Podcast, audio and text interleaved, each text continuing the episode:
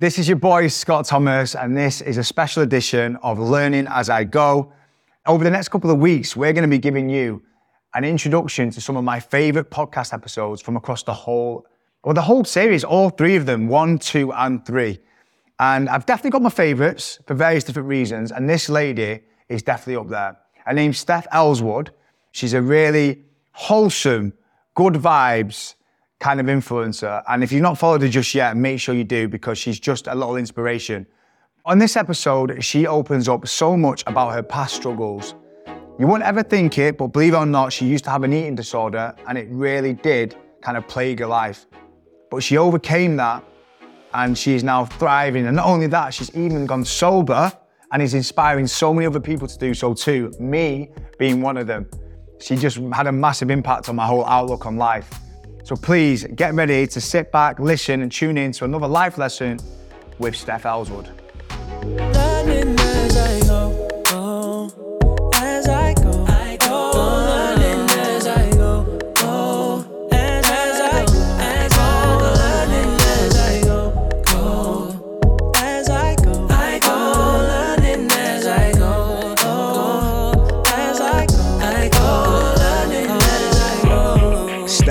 Elswood, welcome to my podcast. I feel very privileged to have you here, so welcome. Oh, thank you for having me. Honestly, like, there's not many people who inspire me on social media because sometimes I think I follow a load of people. It's kind of like part of my job as well as social PR. But with you, I actually genuinely follow you for just wholesome, inspirational content. You make me feel good when I watch your stuff. And I think one thing that really resonates with me about your journey is your relationship to alcohol, um, which is something that I still quite struggle with, if I'm honest, trying to find that balance. And I know that you've been sober for how long now?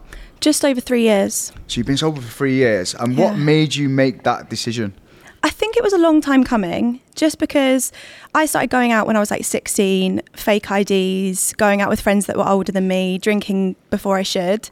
I loved a party. I, I wouldn't say that I'd go out and get like paralytic every night, but I'd go out and party a lot and I'd have an amazing time. I'd love every second of it, but it was the following morning. It would always be like I'd get a raised heart rate or I'd feel really anxious, and it's that anxiety feeling that a lot of people relate to. And I'd always be like, oh God, what did I do? What did I say? And I never would have done anything bad, but it's that overthinking, and, and that would last for like three or four days. So I went away on holiday and I just thought, I'm not going to drink the whole time. And in situations where I'd usually have a cocktail or a glass of wine, I'll have a coconut water or something else and see how I go. And I came back from that and I was like, I feel amazing for not drinking. I don't feel like I've missed out. I still feel like I can be myself on a night out. Let's see how long this goes. So I started going out with the same groups of friends and enjoying myself to the same level, but without feeling awful the next day. And then I went to Portugal on a family holiday. We went out once and I just felt awful. We were on the actual night, which was the first time that had ever happened. And when we were out in the club, I felt unsafe or I felt out of control of my body because I'd not drunk for a few months. I didn't like, you know, the, after the first drink, you get that lightheaded, buzz, tipsy feeling that's so much fun. It was the first time in my life that I didn't enjoy that feeling. And I felt really out of control. So I just thought, what would happen if I gave it up completely, told people about it, said it was a decision I was making, and went from there? And all of my friends were so respectful. At first, they were obviously like, oh, just have one or whatever. And now, when I go out and say that I don't drink, the amount of conversations that start from that sentence of I don't drink, not I don't drink or I'm not drinking tonight, when I say those words, people are like, wow, tell me your story, tell me why. I really want to cut it out too. And it's amazing how many people drink because they feel like they have to, or drink because they feel like they need to be confident, or they're scared that their friendship groups will change. And I haven't found any of that. And never say never, but I don't think I'll look back. Wow, that's incredible. Um, and I think I feel like the most important thing you just said then, for me, anyways, the confidence thing because it's so weird. I, I find that I'm so confident in this situation right now. Mm-hmm. I can walk into a room full of like so many people and be quite confident. But when I when it comes to going on a night out, I feel like I need that social lubricant to try, kind Yeah. of be myself. You've shown that and documented on your social media that look, I'm out here having a great time. I can be stupid, I can be silly, I can be fun without having a drink. And for me, it's like, how do you get to that point of just losing those sort of like, for example, alcohol makes you lose your inhibitions, right? Mm-hmm. How do you get to that point without alcohol? Like, how did you get to that level?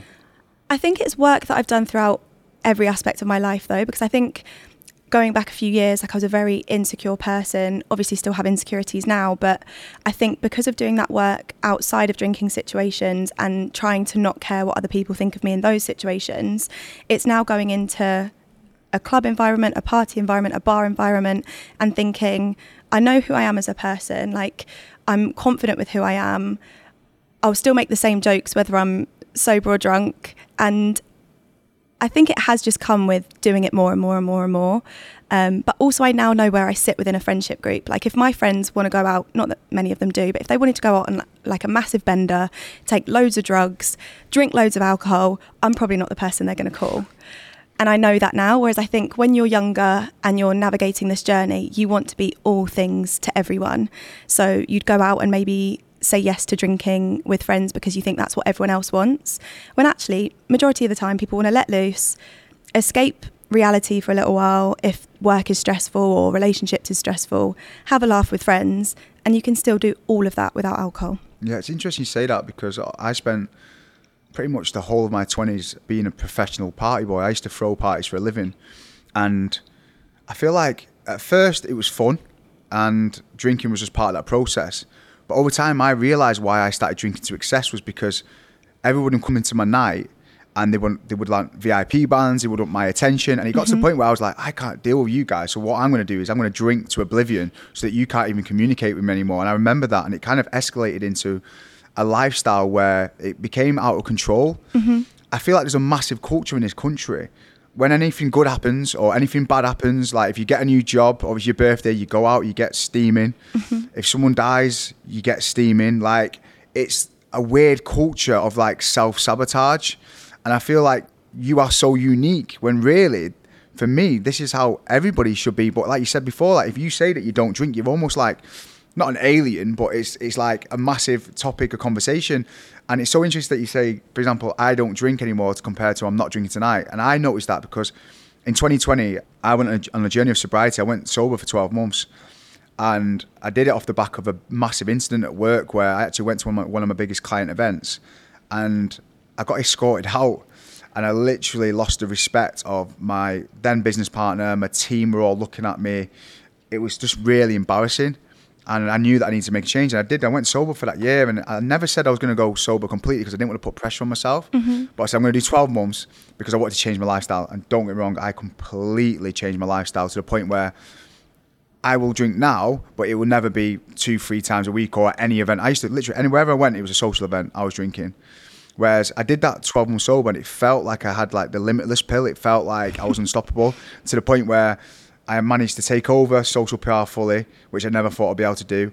I launched Food for Thoughts, which is like a wellness brand, which came from that process of working on myself and everything else. But the one thing that I still can't seem to master is alcohol makes me feel like low when it's in my system. I'm the same as you. Like it, the anxiety is just even when you know nothing's gone wrong. Mm-hmm. But there's, I think there's two reasons why I still want to have a drink every now and then one, it's that social confidence, which is just mad because I am quite confident. Yeah. And two is um, that escapism from life. Mm-hmm. And I'm like, what? Why do I want to escape my life? I have a great life. But to sort of battle those two things, obviously you've worked on your, your confidence a lot, and we'll touch on that in a minute. But you know, like for escapism mm-hmm. from life, like what do you do to get that same escapism? I think it's still the same thing of putting myself in an environment with my closest friends and family, but it's more so quality time because nine times out of ten, like there's the first stage of the night where you're all giggly and you remember everything, but then most of the memories get blocked out anyway. Like mm. if you get to that level of intoxication where you can't remember anything, they're all blocked out. Whereas I'd much rather have all my girls over, cook for them, have a night in, play some games, giggle, like whatever it is, even going out into a bar, still sitting with them, having DMCs just without the alcohol. So I still do all the same things. Wait a second, what's a DMC? deep, meaningful chat. Oh, wow. Okay, I'm out of the lingo. I like that. I don't know if I've ever said that as an abbreviation in real life, but wow. here we are. Is this um, a DMC? I guess so. Yeah. But I think that's the, it, being in the same situations as I would have done drinking. I still love going out and having a dance with everyone and taking the piss out of myself and taking the piss out of my friends and all of that kind of stuff. But rather than the learn, learned behavior of grabbing a drink the moment I get somewhere to feel confident, I just grab, sometimes I'll get like a lemonade in a gin glass because no one needs to know that I'm not drinking. And then once you get through that first hour, it's fine. It's funny you say that because when, when I've had like a, a non-alcoholic beer or a nice gin glass and it's just a lemonade, it's kind of that placebo effect where Yeah. you do feel, oh, I'm a little bit wavier, but without even having any alcohol.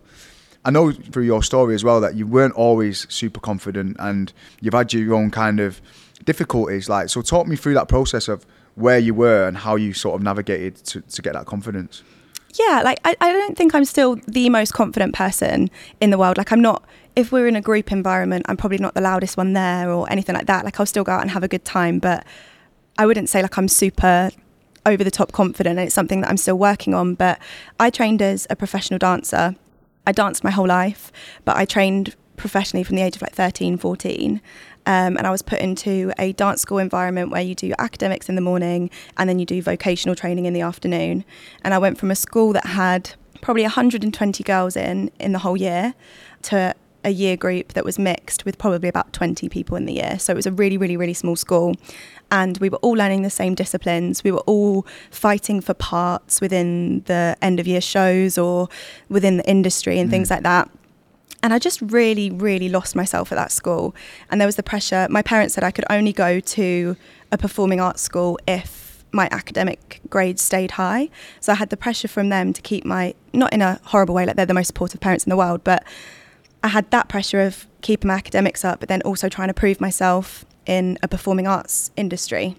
And I think the stress of that, the pressure of that, growing into probably from like an early teenager into a late teenager, all of those stresses and pressures that you go under. It was the early starts of social media, so things like Tumblr. I don't think Instagram was a thing yet, like Bebo and Piczo and stuff Oh, Bebo. but like where you had your picture online, Facebook was obviously being used, and I just had really, really, really bad body issues from the age of about 14. And being in a dance environment, I remember one of my ballet teachers telling me I had to lose weight off of my knees because I had saggy knees, which is like looking back the most ridiculous comment you could ever get. But at the I time, just had to digest that then. I was like, what? honestly, at the time, I thought it was the end of the world. I was like, I'm never going to make it as a dancer, whatever. So I struggled with an eating disorder from the whole time I was at that school. So from 13 till 16. Then I moved to go to a professional dance college. And you can do a diploma course from 16 or you can do a degree course from 18. And I was put in a year group with a lot of 16 year olds, but also there were people in my year who were 21, who were 22. And to me, they, they felt like a full grown woman and I felt like an actual child. And I really struggled there to kind of find my voice, find myself, grow into the person that I wanted to be with the additional pressures of the industry and the kind of outdated ideologies of what a dancer should be. So unfortunately, I relapsed into my eating disorder in quite a bad way. And it wasn't really until my second year when my favourite teacher was my tap teacher. And he just pulled me to one side and he was like, Are you okay? Because I was passing out in classes because I wasn't eating. My hair was falling out. My skin looked grey. Like, it's only something I see now in hindsight. I didn't really realise it at the time. But I had no energy. I still was drinking quite a lot. And I just had no confidence. And I didn't know who I was as a person. I didn't know who I was when I wasn't a dancer.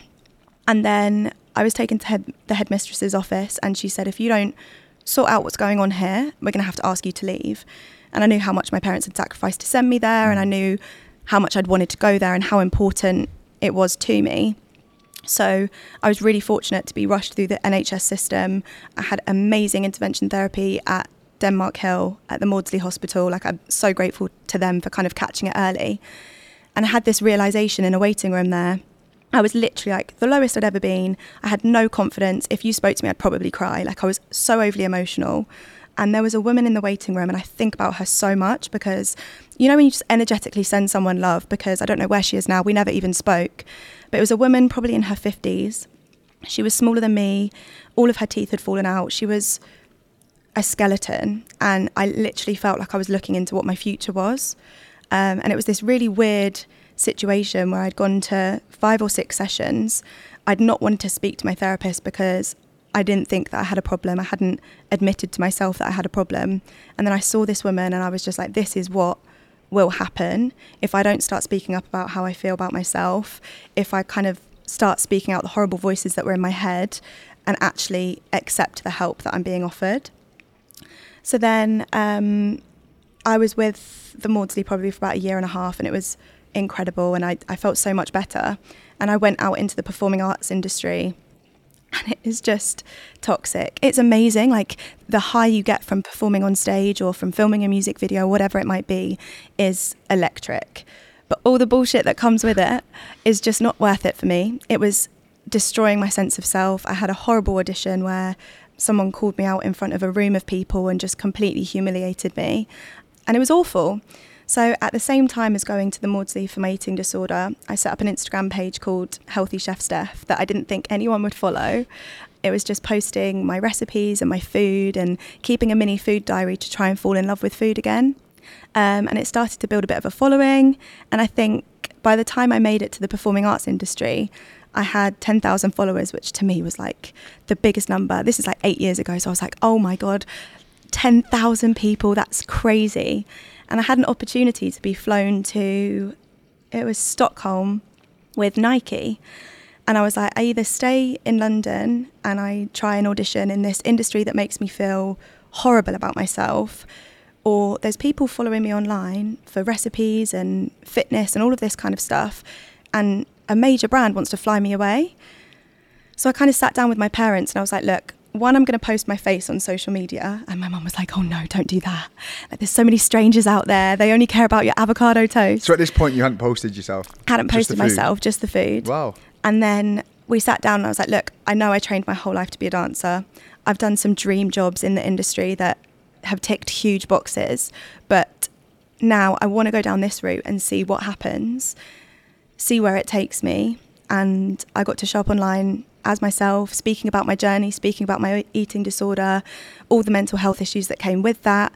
And eight years later, here I am. I've got a following on social media that I'm really, really proud of. But so many amazing opportunities have come from me trying to show up as my authentic self and learning who that is and exploring who that is rather than trying to fit into the box of an industry that made me miserable. And obviously, there's part of me where my entire identity was held around being a dancer. If someone asked who I was, oh, I'm Steph, I'm a dancer, like that was my identity for so long. And it's been hard to kind of navigate that shift, but I'm finally, probably in the last year or so, starting to feel proud of, of where I've got to now and, and really build on the confidence that that's given me. Oh, and I love the fact that you, you, you're even honest about it. it's just like in the last year or so because people probably Yeah. would have looked at your page and gone, "This girl's had a shit together for so long." Whereas in reality, Yeah. it's like the reality of life is that we're all still figuring it out, and it's like even this podcast is called "Learning as I Go" because I had that great year when I went sober and I achieved so much, but I'm not the finished article. Like working on your mental health, working on getting to know yourself, it's an ongoing process. Yeah. And I think that's what you really do share. You kind of share that sort of honest insight into the self development process. For me, it's just it's that shift in identity which I think a lot of people struggle with, mm. and I struggled with that as well because I was known as a Scottish Special. My Instagram name used to be Scottish Special, and the Scottish Special was my alter ego on a night out. Mm-hmm. Like literally, oh Scottish Special. It's like a little weird dance that I used to do. And I used to sit down with my therapist going, I can't change. They expect me to be the guy who walks in the party and gets everyone dancing on the chairs and everything. I was like, I can't, I can't lose the Scottish special.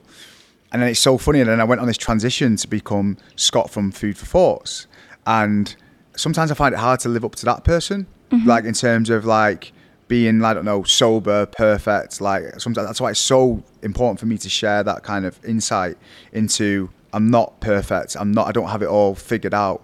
I think it's such an important message you mentioned before about how it takes bravery to break away from who you think you are to become the person that you want to be.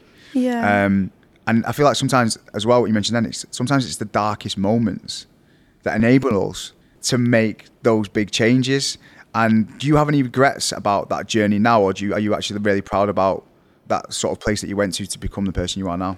in terms of the eating disorder side Mm. of things, like it was really, really dark. Um, and like probably the hardest thing, sorry, it was really hard, but so many beautiful things. That I think the reason I'm emotional is because I know so many people will listen to this feeling lost, feeling shit. And it's so hard when you're in those darkest moments, but like coming out of it and hindsight is the most beautiful thing and and knowing that the reason I am where I am today is because of that. The connections, the beautiful, raw human connections that I've had is because of that. The reason that I pride myself on being an empathetic person is because of that. Like, there's so many Im- incredible things that came from a shit time. So, if anyone feels like they're living in a shit time, you're going to ebb and flow through it all and, you, and you'll go through dark times again, but everything is ever moving and you can't experience like the highest highs without the lowest of lows. And I think it's learning to know that the kind of cheesy Instagram lines of this too shall pass and all of that kind of stuff. I don't think it's an Instagram line. It's probably some like ancient proverb that's really profound and I've just completely discredited it. But you know what I mean. And I think that is the beauty of life and knowing that if you hit a rock bottom, you don't have to live there. I think it's so important to feel all of your feelings. Like I just apologized for tearing up, but like feel those feelings and know that it's all a process and all a learning and it's just going to help you grow to become a better version of you, but also a better friend, companion, colleague, son, daughter, whatever that might be. Wow, I just feel like you've just spoken to me then, because I'm going through a little bit of a, a little transition in my life right now, and I'm the most, well, I try to be the most positive guy in the world, but sometimes it's kind of hard to put things in perspective.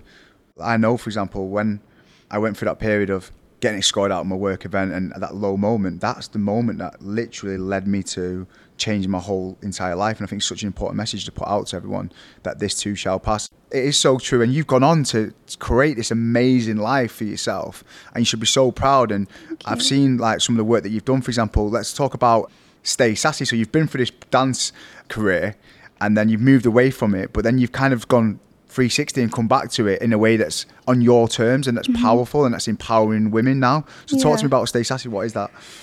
So, Stay Sassy is if someone asks me what's the one thing that you're most proud of, it is 100% Stay Sassy because of the reason why it was born. My nan, who is my mum's mum, passed away in 2016, but she lived with us for a short period of time before she passed away. And in that time, she became literally my best friend. We were inseparable. It was back when Snapchat was huge, and she had a little bit of a following on Snapchat. No and I used to call her the Queen of Sass.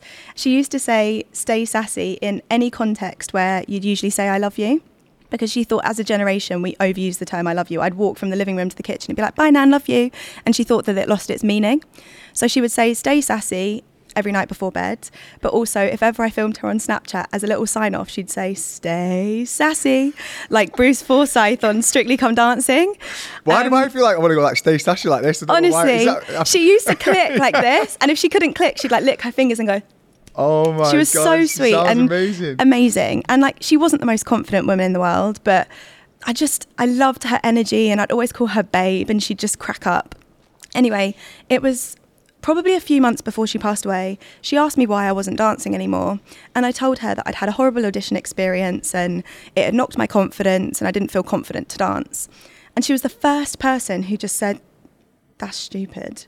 Everyone else would be like, do what you want to do, follow your dreams, blah, blah, blah. She was like, that is stupid. The whole time that I have known you, the whole time you've been alive, you have danced. You have loved it. You loved that way of expressing yourself or losing yourself in movement. Why would you let one person's opinion or two people's opinion stop you from doing the thing that you love? And I was like, man, you've got a point. So I started to think about it a lot. And it took a few months to build up the courage, but I started to go to open classes in London. There's loads of studios, but they can be really, really intimidating to walk into if, if you're not in the industry or not professionally trained or mm-hmm. something. So I was like, do you know what? I'm just going to do it. I started going to open classes and I started to get videos and post them on social media as I was kind of documenting my recovery journey. And so many people were asking me to put on a class. And my biggest fear was putting on a dance class that someone would come to and then feel guilt, shame, embarrassment, self consciousness, whatever it might be. And I'd hate for them to criticize themselves and leave feeling lower than when they walked in. So I was toying around with this idea of kind of putting on a mental health event that involved dancing. So speaking about dancing, teaching a routine, and then getting in a guest speaker who was qualified. Because obviously I wasn't qualified. I'd been through issues, but I'm still not qualified now to talk about it. I can only really use anecdotes and my experience. So I was like, imagine if we got someone in to then do a talk afterwards. So when my nan passed away, she was cared for by St Christopher's Hospice, who are absolutely incredible. They came morning and night to help change her, feed her, do all the things that she was embarrassed for my mum to do. And it made the end of her life so enjoyable and my mum's life so much easier as we kind of sent her on her way. And she actually passed away in St Christopher's Hospice. So I knew I wanted to put on an event to raise money for them, but I'd never done anything like it before. I was scared that maybe all my followers were fake and no one would turn up. So I chose the smallest venue I could that only held about 25 people. I made the tickets live, explained a little bit about what the event was going to be, and it was just going to be a one off event. And we sold out in 15 minutes, and I couldn't believe it. And I was so excited. And we went about the event, and it was the most beautiful day I think I'd ever had.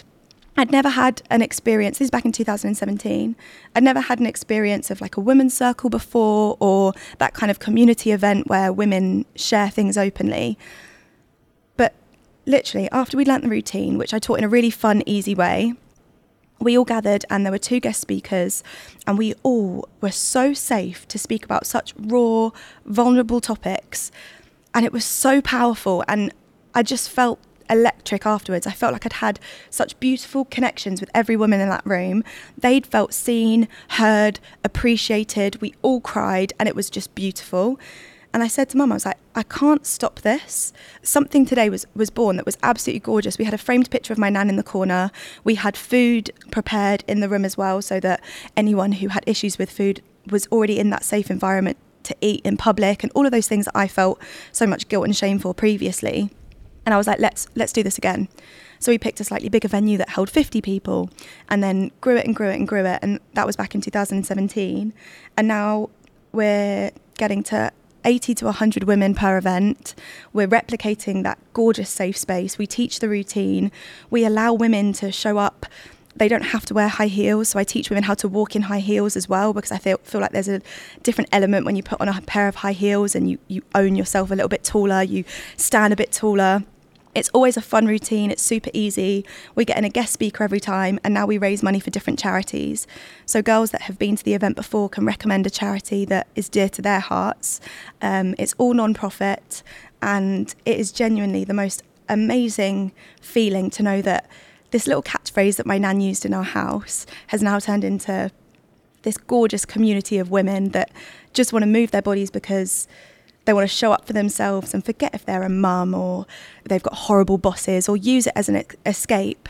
And our, our kind of catchphrase now is you walk in shy and leave on a high. And it is just honestly the best feeling. Oh wow! I feel like you're like the queen of like catchphrases and oh, like, like literally. But honestly, there's no better feeling than helping people. And I think something you mentioned then is so important. Like Stay Sassy being a safe place and. I've just done a retreat um, at a beautiful place uh, called Farlborough Hall in the Lake District, and it was like 36 women who came, and, and it was with food thoughts, and it was like, and what I noticed is that these people in their day-to-day lives, they don't have a safe place to just be themselves, unapologetically themselves, and why do you think that is in day-to-day life? That literally we, we walk in somewhere, and it's, and even in life, sometimes people ask you how you are. Yeah, I'm fine. I obviously don't know the actual answer, but my take on that is we obviously live with this internal monologue within our brains, right? And I think it's something like you have 80% of the same thoughts day on day. So if they're negative, they're inside your brain ticking away the whole time. Mm. And I don't know if that stat's even right, but it's something around there. And if you're saying all these negative things, I know for a fact that I got used to just saying these negative things to myself, like walking past a mirror and being like, you're an ugly piece of shit, or you're not successful, or whatever it might be. And you almost block them out. So when you hear someone speaking about how great they're doing and whatever, you think, oh God, well, they're not having the thoughts that I'm having. But because you're not open to speaking about it and they're not open to speaking about it, sometimes it does just take the confidence to be like, how are you really? Just adding that one word to be like, how are you really? And I think as we grow up, we, we pick up all of this baggage. I heard a, a phrase recently that was so true. Like, we're born as this gorgeous, pure, blank canvas, and you want to paint with all of these bright colours and sunshine, yellows, flowers, but someone will come along with a paintbrush and say something and just splatter your canvas with black paint, and you can't move it.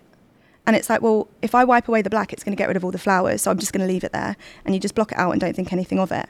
But that happens daily, weekly, from friends, family, colleagues, social media, whatever it might be. You get these little black splatters of paint on your canvas. And you carry that. And then suddenly you've got all of these deep ingrained thoughts and belief systems that you believe to be so true that are actually just projections of other people's opinions. Mm. So it, it takes work to rewire those to then be like, okay, how do I get myself maybe not back to that sunshine canvas because it might take some time to do that, but just clean away some of that dirty paint to be mm. able to have the confidence to show up in front of someone and be like, do you know what? I'm not feeling great right now. And that takes a lot of courage. And I think it's just trying to create that safe space for yourself and then inviting in a friend to do the same. And that, and that really brings me on to um, your next project that's just been launched now. I actually went on another men's retreat, and one of the sort of um, slogans of that trip was "You are enough," and I feel like it's such a good mentality to have that. Literally, in this day and age, well, in this world that we live in, we're all made to feel like we're not enough. Like I'm constantly chasing. I'm chasing for more money, for more followers, for more love and admiration from people. I'm a bit of a people pleaser, mm-hmm. and I have to check myself every now and then. Go like, Scott, that's okay, and that can come as a byproduct of just being happy and and, and like working on yourself rather than constantly chasing to feel enough. So obviously you've launched this new platform now, which is called Enough. Mm-hmm. Does that embody that sort of sentiment? What's it involved? So, Enough is an all in one mental health and wellness journey for everyday women. And we wanted to create somewhere that was an app online that not only educated you on how to lead a healthy lifestyle, but in a really unintimidating way. There's some incredible apps out there. Like, I, I don't slate anyone else's apps, but a lot of them require you to have high levels of motivation, high le- levels of discipline, and a lot of the time it's gorgeous girls in lycra. Mm. And I think there's definitely a place for them, and there's a reason why they're so successful, and there's a reason why people get addicted to them. Mm. But there's a huge demographic of people that aren't being represented or aren't being seen or being on wait lists for the NHS for six months to see someone to listen to them because they mm. might not have friends or family or they really need intervention therapy. So, where do you turn to in that time? So, over the last two and a half years, um, there's a team of us, of experts, because, like I said, I've got all of the questions, but I don't necessarily have all of the answers, to build a step by step educational journey to be able to form teeny tiny habits that make you feel like you're winning. Because a lot of these apps, as amazing as they are, you could try and do a 25 minute HIIT class, but if you've never exercised before, you're going to leave feeling like a failure. Or if you do it consistently for a week and then you miss a week, you're going to feel like a failure. So we wanted to create somewhere where you feel like a winner every day. And you log on, there's a beautiful onboarding process that is extremely exposing, and we ask a lot of questions, but that is just to kind of make you aware. I don't want to give away too much because the on- onboarding is so beautiful in the sense that it makes you feel something, but then we introduce the safe space that we've created. And then from there, you log on daily, and there's a three to five minute written lesson, and it's written in a way with I love a pun. So there's so many puns, there's humour. We touch on dark topics and a lot of, of mental health topics, but in a really fun and approachable way, so that although you're growing and expanding, you don't leave feeling deflated. And you log on, you do that lesson, it takes three to five minutes reading time. And then there is a content hub. So there's workouts starting as small as one minute, just for anyone that's not worked before, learning how to do a squat or doing squats for a minute and being like, that's enough for me. Mm. I'm enough, that's enough, move on. There's over a million recipes, which is something we're really, really proud of. It's all got filters that are gold, silver, and bronze because we're always going to award you for eating, for making something for yourself, for fueling your body. But there's loads of different filters depending on how long you have to prepare the meal, even searching specific ingredients, whatever it might be. There's guided meditations. But our entire ethos is the fact that you, as you are right now, are enough. You're completely enough in the world, showing up as you are. But if you would like to make slight, tiny changes to your lifestyle or even understand the way that you're thinking so you can even challenge a thought, join us, check in for a lesson. You can track your stress, your confidence, your steps, your water, whatever it might be, just to be able to have something to keep you accountable. And we're hoping to just unpack a lot of the diet culture that we're forced and all of these societal pressures that aren't realistic. We're just trying to just myth bust them all with expert advice in your pocket if you can't get access to therapy. Honestly, sign me up. Sounds Oh, amazing. thank it sounds you. amazing, and I feel like you're so clear. Like sometimes it's hard when you've got a new business or a brand to try and articulate what it is, but with you, it's obviously really clear what your mission is, and it comes from your own journey in the same way. Like Food Forks represents that for me, like Yeah. in terms of the work that we're doing. But like working on yourself, self development, everything else, it's a process. What techniques do you use on a daily basis to keep yourself in check? I'm not the best at meditating. I'm quite um my mind is in quite high arousal all day. Like I'm very creative. I'm, I'm always thinking about things. Um, my brain is always going. So to meditate, that just amplifies everything. I'm Yeah. like, shit, I've not done the washing. Oh god, I've got a call in five minutes. Oh god, how long has it been? Three minutes? Four minutes? This is boring. What am I doing? Am I, am I breathing really loud? Like all of these thoughts drop in when I'm meditating, and I know that is the discipline of practicing it. But for me, every morning, as soon as I get up, I put on socially acceptable clothes that are usually like pajama bottoms and a hoodie, trainers, and I just go on a 10 minute walk around where I live.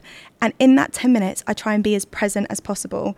Like we have so many magpies near us, and I always think, oh, how many magpies are there today? And just that element is still practicing mindfulness, but without trying to be in a state of meditation, which I probably could benefit from, but I prefer to do it in a moving environment where I'm thinking about everything that I'm seeing, giving awareness to each thought. And I think that's a great way of practicing mindfulness. Um, so that's something that really works for me. And then also, healthy food I actually enjoy a lot. Um, I know it's not for everyone, but for me, cooking a healthy meal I find is is a practice of self care for my routine. I do love to move my body. I don't put pressure on myself if I miss a day. I'm like, it is what it is. Um, but it's all of these rituals that I've built over time that suit me, suit my lifestyle that I actually enjoy. I don't particularly love running. I do if I'm doing it with friends, but by myself, I don't love it. So that's not something that I'm striving towards because why would I force myself to do something that I don't enjoy? Dancing, dance classes, all of those things, I thrive, I love. That's the way I move my body. And it's finding those things that light you up that will then keep you consistent. If you try and force too much, that's when it's so easy to, to slip up or to, to fall off the bandwagon, which is a phrase I absolutely hate. But it's just, yeah, that's probably That's my main such advice. a good way to describe it. That there's not a one size fits all when it comes to looking after yourself. It's Mm. all about what makes you feel alive and, and that suits your kind of personality. Uh, and you just touched on food as well before. So you're plant based, is that right? Yeah. And how did that happen? When when did that sort of become a part of your life in terms of that transition? Um, it's really funny because none of my friends saw it coming. None of my family saw it coming. If I was hungry, I'd snack on a pack of ham. So to have gone from like that extreme to another is just crazy. I do love stacking on a bit of ham in, in the fridge. Yeah, I do. Sometimes I look at it and I'm like, oh, I miss you. But do you know what it is? When I had my eating disorder, like I demonized so many foods, and majority of them were carbohydrates, were sweet, sugary foods, whatever it might be. And I was just, I was sold this dream that all you need is protein to look lean, the same that men get forced as well, to look lean, to have a six pack, whatever it might be, protein, protein, protein. So then I watched a documentary that actually made me go vegetarian because I cried the whole time. It was actually about the environment rather than the killing of animals. And I was like, oh Which God. documentary was that? Was it- um, Cowspiracy. Right. Okay. And I watched it and I cried and I thought, I cry at a lot of things, hence this podcast. Um, but if I cried at something, like surely I should try my bit to see if I can do it. So this was on a trip in the Isle of Wight with a friend and I came home and I was like, Mum, we're not eating meat anymore. We're vegetarian. She was like, Babes, it's been 72 hours. Like, calm down. You're not this preachy vegetarian. I was like, yeah, fair. Anyway, I kept consistent with that for six months. And I loved being so inventive with what I could replace meat with. And suddenly I was eating all of these fear foods and all of these trigger foods that I'd been scared of for so long. And I was thinking, unintentionally, this has been the healthiest relationship with food that I've ever had because I'm not restricting. I'm eating for the planet rather than how I look or the pressures that I feel under. And then Veganuary came around in the January, and I was like, do you know what? I'm going to try it for a month. I was scared because I was like, is this another form of restriction? Is this another way of managing an eating disorder? But I'm just disguising it as something that looks a little bit healthier. But I was aware of that. And I tried Veganuary and I loved it. Like I didn't I've never had so much energy in my life. I still ate everything that I loved, but I was eating pretty much carbs all the time and I was like this is so freeing to know that I have this much energy. I feel this alive. I'm eating all of these fear foods and I've just not looked back since and I'd never sit here and preach to be plant-based to anyone because one I think it can be really triggering Two, it takes a lot of preparation. Three, it takes a lot of learning how to make things fast and all of that. So if someone's working a 14 hour day and then they come home and have to look after their kids, like, I'm not going to be like, you should go plant based because sometimes it's just not that easy. It can be expensive when you first start, when you're learning to use the meat substitutes rather than, I don't know, a 60p can of chickpeas, whatever it might be. So it's something that I'm very passionate about, but I'd never preach on anyone. And it's something that's slotted into my journey so easily. So now when I share re- recipes online, it's plant based, but it's to be like, this is bloody delicious. I now eat to enjoy food rather than to be scared of it. Try this recipe and you'll really enjoy it. And so many meat eaters will be like, look, I'm still eating steak six times a week, but I made your vegan cupcakes and they were great. And to me, that's a massive success. I don't think I'd ever want to preach for the whole world to be plant based or vegan or whatever. But yeah, that's that's been my journey, and I, I don't think I'll look back. That's amazing, and I think it's such a good point that you mentioned that we live in quite a restrictive society around food, and food is the key to happiness. Like literally, the way you fuel your body, like literally, like feeds your mind, everything. And I think like the work that you're doing on that is, is so important. I'm just sat here, that blown away. Like literally, you are so wholesome. It's such the word to like. Literally, everything just seems like tick, tick, tick. She's got it all. But like when you um, have like a down day, um, which everybody does, how do you bounce back and how do you talk to yourself to get through those moments? I have certain things that are like my safety blanket. So if I'm having a really down day, um, I'll take myself to bed. Obviously, sometimes it's not that easy in a work day or whatever, but in the evening, like I know that when I'm in bed, I relax, I lie down, I snuggle, I feel my feelings, I cry, whatever it might be. I had a a bit of a depressive episode earlier this year. Just had a massive crash as soon as New Year hit because everyone was talking about New Year's goals, and I felt like an absolute failure. And I was really low for about six to eight weeks.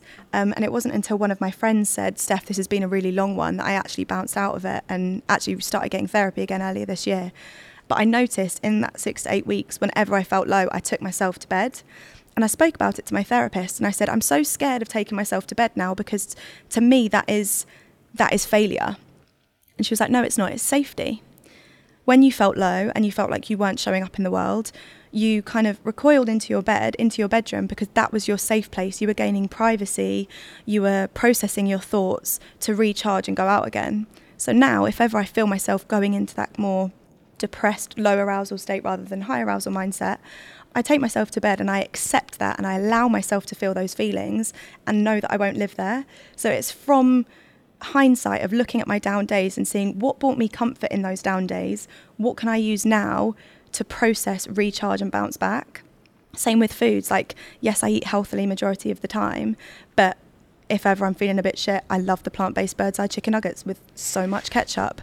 Ben and Jerry's vegan ice cream. Like, there's so many comfort foods that aren't seen as healthy, but I still enjoy them. One thing I'm so aware of is is sitting in a situation like this and being like, I'm sober, I'm plant-based. I love talking about mindfulness. I sound like such a bellend. like honestly, I I hate the way that it comes across, but it's something that has taken years of me working out what's good for me, what's good for my mindset, and that's just what happens. Like you don't have to go to those mm. extremes. I know people that maybe eat plant-based during the week and go out for a steak on the weekend, and that's their balance. It's so personal to every individual. So I hope I'm I'm not coming across as No, an no, absolute that's one thing that I love about you. And I noticed that when we met you at the Wellness Festival, there is an element that you could run the risk of just being kind of one dimensional. But what I like about you is that you're cool with it, like, and you're not doing it from a place of sort of Like self- superiority. Yeah, super yeah, superiority. You're doing it in, in a way that that's, this has been right for you. It might not be right for everybody else. When you say about being sort of at one with your emotions and, and but how do you get to the point because sometimes i'm I, i've been doing that recently going right if i feel down i just feel down and that, that's cool and i'm just going to accept it and feel it. But then if you literally just wallow in those emotions for too long like hmm. how do you kind of i don't know I, I don't know if i'm i keep hearing people saying that it's okay to feel those emotions. Mm-hmm. But if you feel them for too long they can just keep you where you are. So sometimes is it not better just to sort of compartmentalize those emotions put them somewhere else and just carry on moving or do you think they just they come back out Um, I do think they come back around when you don't have time for them, Right. or that's just from my personal experience. But ah so deal with it in the moment I think so. That's all in, it can be hard to do that. Don't get me wrong. And and one mistake that I massively made in my early years of social media is when I was in those dark moments. I'd speak about it in the moment, and I thought, yeah, this is this is good because I'm speaking about my emotions. I'm being raw. I'm being vulnerable. And I've not done that for a while. So when I was a bit down earlier this year, I didn't really speak about it. I was showing up less on social media because I didn't want to come on and be fake or whatever. But I heard this podcast and it was like, that's emotional broadcasting. That's not vulnerability. Vulnerability is talking to your parent, your close friend, opening up to them and, and actually asking for advice rather than shouting into the abyss, getting validation, quick validation from people that are probably in a similar sense of self or, or similar Wow, I do mindset so much. It's not to be No, no, exposing no, or anything like that, but it's something that I've realized recently. Like you get these people validating you, so then you pour more of your emotions out, which means you're holding less privacy for yourself to process those emotions. You get more validation, but then you also get people sharing their anecdotes or or really dark times they've been through, or if people are in those dark times, and then suddenly Taking that on you're so well. open, you're taking all of that on, and then you feel lower and you feel exhausted. So now, like, yes, I feel my emotions, but I do have a really core network of people around me that can help me out of that. And it's also learning those things of, of just finding those ways that when you're feeling low, what will bring you back out? Is it a day in bed? Is it compartmentalizing it until you're ready to talk about it the next week? Is hindsight what you need in that situation? I know that I'm speaking of from a, a sense of privilege in terms of speaking that I get therapy, but there's amazing charities out there like Big Moose in Cardiff, for example. They fund people's therapy if they need it. You message them, and sometimes within 24 hours, you've got a meeting with a therapist completely funded by them. That is something that, like, speaking about it, I'm not saying sit at home and say to yourself, I'm crying. Why am I crying? What will make me feel better? That's not always easy. But a week, two weeks, three weeks later, maybe being like, oh, three weeks ago, I felt like really, really bad, the lowest I've ever felt. Why? And there's a form of therapy that I started earlier this year called Human Givens. And it speaks all about those nine emotional needs. And there's a list that you can even Google. You don't have to go through the Human Givens system, but you can look at those needs and say, okay, what, what's not being met right now? Is it my privacy? Am I being too open with people? Am I giving people too much of my time? Or is it I don't have someone close to me that I can speak to? Is it I don't feel like I'm part of a community? And you can look at those nine things and try and analyze in your life what needs a shift. And from there, at least you'll be able to have some stepping stones out of the dark place. You might not suddenly be in beaming sunshine, but you'll be a little bit higher than you were. Wow. It's all just about kind of processing like how you're feeling. And I think what you just said then about emotional broadcasting, that's something that I tend to do a lot. And I feel like sometimes I do it because I'm trying to, again, it comes back to I'm trying to prove myself that I'm not a phony. I'm not, because because I put out this positive energy all the time. Yeah. It's almost like I don't want someone to kind of judge me when they actually see that I'm not. When really it goes back to my insecurity that I just need to be confident with who I am and not worry about what everybody else thinks. But also don't discredit yourself because obviously we've, we've met a few times now, but the impression I get from you is you've got a big heart and you want to make a lot of people happy. Mm. So there's probably a part of you that is thinking, not that I'm trying to overanalyze you, Mm. Yeah. but I think you're probably sharing it from such a beautiful place of like, there's other people that are feeling this way. So me talking about it is actually really empowering. Mm. And it is, but just make sure you have time for yourself first Mm. to then, because then you'll be able to shout about it even louder and help people more because you'll be full up again. Yeah, Um, but I think it probably does come from a good place. I think that's a really good piece of advice to end this podcast on. I'm just really grateful that you've you've come and joined me today, and I think you are literally the perfect role model for this new generation of people coming through life. Because I feel like if I had someone like you to look up to when I was younger, then I probably wouldn't have wasted pretty much all my twenties just literally getting steaming and, and just getting into the wrong circles, if I'm honest. Don't get me wrong, I have to trust the process. I made some Yeah. amazing contacts and everything else. But I just feel like you make wellness and self development cool. Thank Um, I've never been called cool. I'll take that. Thank you are you. cool, hundred percent.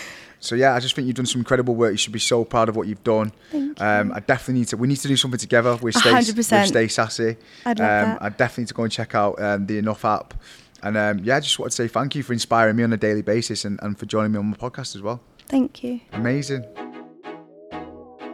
Oh, Steph is just one of those people that you just need in your life on a daily basis. She's just so wholesome, so positive, and she does it from a place of passion and just authenticity as well. It doesn't come across superior. It's just like, listen, I've been through something, I've overcome it, and it's led her to where she is now. I just think it's really powerful how she describes that despite going through a really tough time, you can always find a way to kind of power through, but do it in a way that's right for you. Don't put too much pressure on yourself, just baby steps. Like you don't have to go plant based. You don't have to go and do run a marathon. Just do little baby steps that are right for you, and you will find a way out of it. So I just want to say a massive thank you to Steph. An incredible episode.